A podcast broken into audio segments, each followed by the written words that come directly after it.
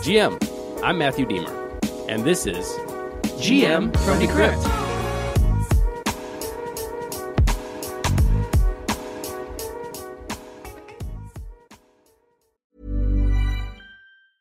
Hiring for your small business? If you're not looking for professionals on LinkedIn, you're looking in the wrong place. That's like looking for your car keys in a fish tank.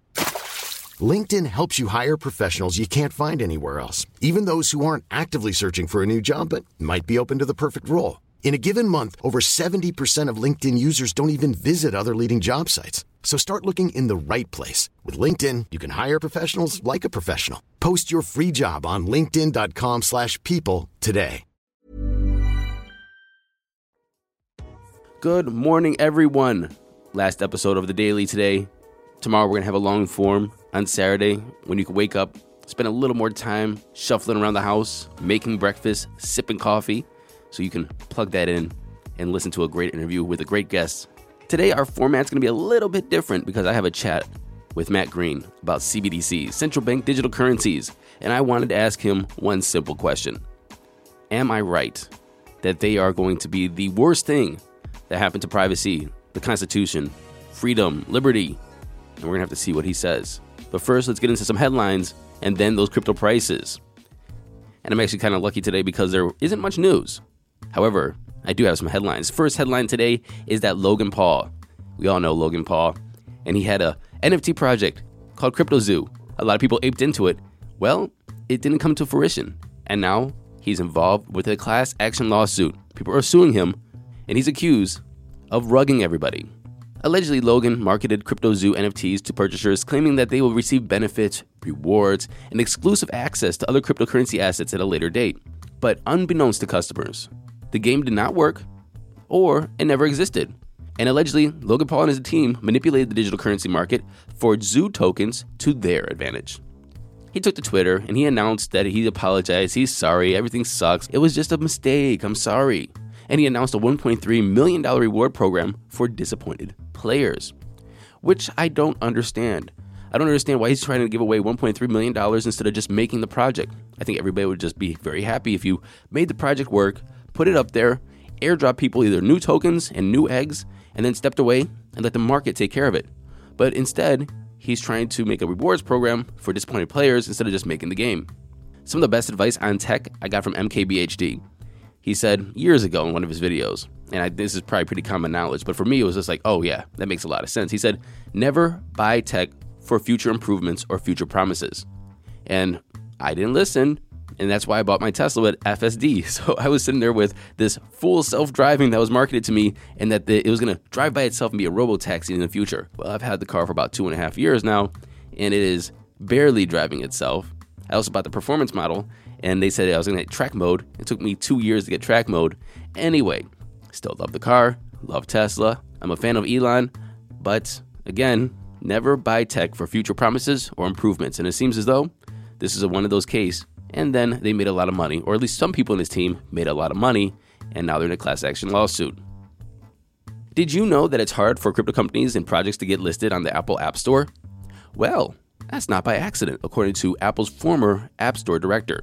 Phillip Shoemaker, who originally crafted the Apple Store's guidelines together with Steve Jobs, says that the guidelines have been rewritten since his departure, and they were rewritten in a way that he believes is intentionally vague. And these new guidelines were written in such a way so that Apple could take an arbitrary harsh stance against crypto and NFTs.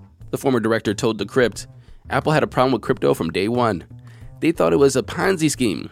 He continued to say that he initially set out to make the Apple Store guidelines as straightforward as possible, saying the goal was always to make them more black and white over time, to make developers understand what they can and can't do. Well, nowadays, getting accepted on the Apple or Google App Stores can make or break a company, and a rejection can cause severe setbacks for app developers. He said that he's had hundreds of death threats, and he had people follow him out to his car and people sneaking to Apple just to come talk to him.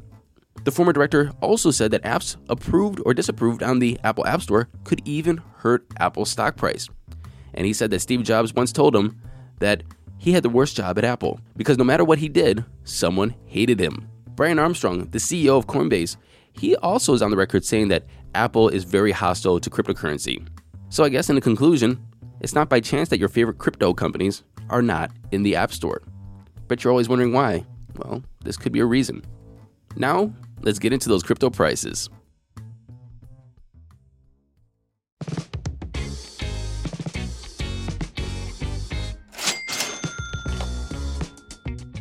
And the time is 9:18 a.m. Eastern Standard Time. We have Bitcoin sitting at $23,350. It's down 1.8% in 24. Ethereum's at $1,640, down 2% in 24. Tether's number 3, Binance is number 4 at 331, up a percent. And USDC is number 5, rounding off the top 10. We have XRP, BUSD, Cardano, Doge, and Matic. Matic's down to 118. It's down 3.8% in 24.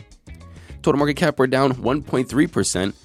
It's sitting at 1.08 trillion. We have a BTC dominance of 41.9 and an ETH dominance of 18.7. And even though it seems as though we're down across the board today, we do have some highlights.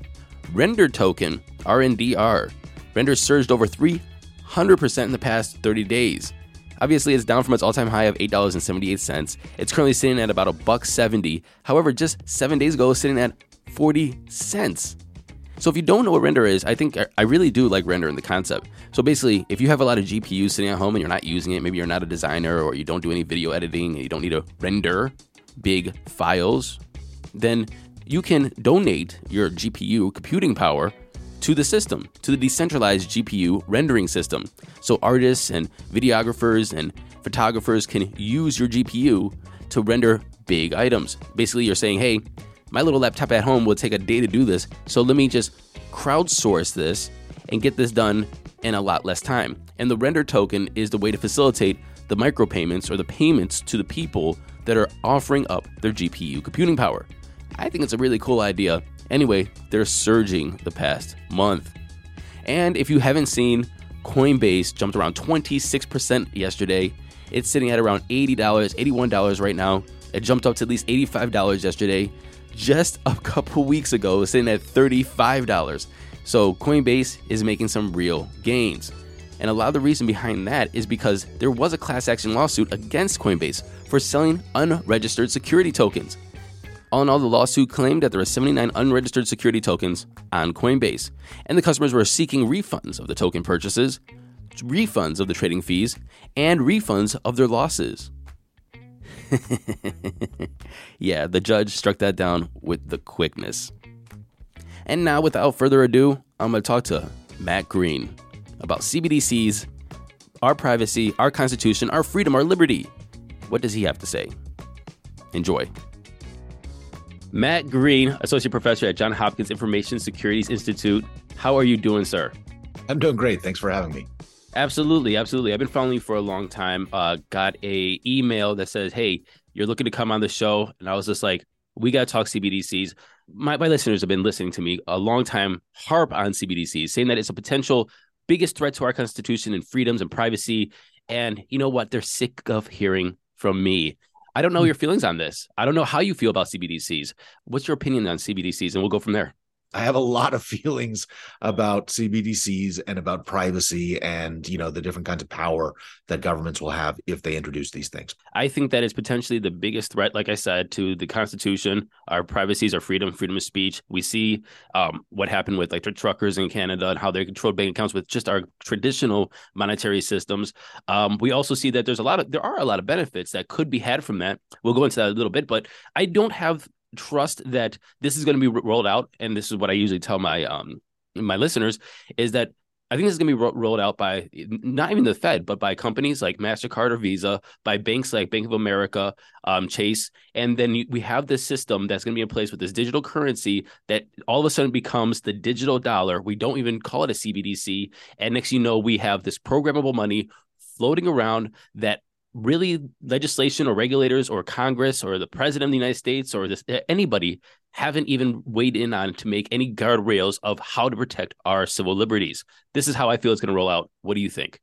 So I think the biggest story right now, I mean, it's, you know, I'm not the only person saying this. Maybe it's obvious, but I've been saying it for a couple of years. The biggest story in crypto is stablecoins. Stablecoins are kind of the camel's nose in the tent of how crypto is going to go mainstream and how it's going to basically eat the the traditional financial system. And by eat, I mean it's not necessarily like crypto is going to take over. It might be that the traditional financial system just starts operating on crypto backed rails, but it's going to be stable coins that is kind of the crack in the ice that lets that all happen. Because when you think about what a stable coin is, it's basically the traditional depository banking inst- institution with you know the entire thing turned inside out where now instead of having this notion of accounts they just handle the basic task of holding on to money and the blockchain does the you know all the rest of the work of who owns which piece of money and now cbdc's yeah they may never come to exist but the thing that stablecoins evolve into that's going to be the cbdc I, I 100% agree with that. Do you think that uh, companies like Circle can be the new Fed? Do you think that they're positioning themselves to say, "Hey, Fed, you used to print dollars, but now I'm printing stable coins over here"? Yeah, I mean, I think that companies like that they they certainly hope they are going to be, but I think they're going to be important. What's probably going to happen is, you know, the traditional banks, right, like the Bank of New York Mellons and the you know J.P. Morgans, um, they're going to be the ones who finally, after Circle kind of tests the ice, they're going to be the ones who go into it really big. So do you think there, there's going to be a competition then of different kind of stable coins out there? They're, they're all going to be interoperable with each other, or do you think we're going to see silos and walled gardens of money? I'm Sandra, and I'm just the professional your small business was looking for. But you didn't hire me because you didn't use LinkedIn Jobs. LinkedIn has professionals you can't find anywhere else, including those who aren't actively looking for a new job but might be open to the perfect role, like me. In a given month, over 70% of LinkedIn users don't visit other leading job sites. So if you're not looking on LinkedIn, you'll miss out on great candidates like Sandra. Start hiring professionals like a professional. Post your free job on linkedin.com/people today. That's a good question. So I want to I want to hope that we live in a world where, you know, things are the way they are, where everything's permissionless and you can move money anywhere you want. I'm pretty pessimistic about that world existing. And I think the minute this stuff starts to take off, you're going to see this this kind of idea that wait a second, no, we have to have permissions and guardrails, and we have to make sure that you know people are using this and it's only certain people. So okay, so you do think that's a slippery slope that that could happen. Uh, but you said something a little bit ago that I have to just ask about really quick: is the camel's nose in a tent? What? What? I never heard that expression before in my life. yeah, yeah, no, no, no. I mean, it's look, you, you got this huge camel, right, and it's going to come into your tent, but it's not going to do it, you know, uh, tail first. It's going to stick its nose under the tent and then it's going to keep going. And I think that's how you see the traditional financial system kind of testing the waters of going in and using blockchains. And like, obviously, there's technical issues that are going to make it hard to do that at really big scale for a while, but it's going to happen. And so here's my big question. So by the time traditional financial services and things that, you know, will evolve into CBDCs, by the time they get there, um, you know, are they going to be approaching blockchains that are private and permissionless, or are we going to have built blockchains that are kind of more like Ethereum today, where there's no really strong privacy and it's really easy for governments to do things like sanctions? I don't know what's going to happen. So, what are some potential, I guess, um, violations of of our freedoms, our privacy, our the Constitution that you can see um, you know, rolling out from all of this, and then we'll go into maybe some of the positives. What are so? What are the negatives of a stablecoined future or a CBDC future? Well, I mean, okay, so the, the first obvious thing is surveillance, right? So we already have a pretty developed financial surveillance apparatus in the traditional financial system. I mean, the Bank Secrecy Act does, you know, mandate secrecy, but it also mandates a whole bunch of things where banks basically have to share information with governments in, in order to do you know uh, compliance and and law enforcement anti-money laundering and so on. Bank of america can't just publish all of your transactions to your neighbors. They have to have like a warrant. There has to be some legal basis to get that information. Today the way blockchains are working if we build cbdc's that look like blockchains it's going to be a disaster because Chainalysis is a private company and all of these others, TRM, are private companies. They will sell that surveillance data to anybody you know they'll sell it to companies as well as to the government. So there's just no privacy. And so in a world where we have you know the entire financial system operating on non-private public blockchains the surveillance possibilities really suck. And i i'm very nervous about that world now, you said that the bank can't publish all your transactions, but we know that there's data, data brokers out there that they do buy and sell your data. So it's not like the bank is doing it, but they have found like loopholes and workarounds to say, hey, uh, this is this guy's spending habits. This is what he's subscribed to. This is the profile that we have of this individual. are we not already there? And we, we're doing this in a more nefarious way than saying just the bank saying, hey, we're going to publish what this guy guy spends, because now we're doing in an opaque way that allows them to target, manipulate, and take that data, not only profits from your data, but use you against yourself for the most part. Are we, are we in that future? it's it's not a great place that we're at right so mastercard right now has a program with google where they basically connect your online browsing activity to your real real world mastercard transactions and that's nuts Yikes. like the worst thing in the world the only good thing about this is most of the people using this are doing it to advertise to you rather than to spy on you and do malicious things to you that's like the only good news at least here in the west other parts of the world maybe that's not true. So when these the danger of cbdcs is not just like cbdcs come to exist it's that they come to exist in a way that makes our you know current bad privacy service situation even worse. And i think that is likely right now.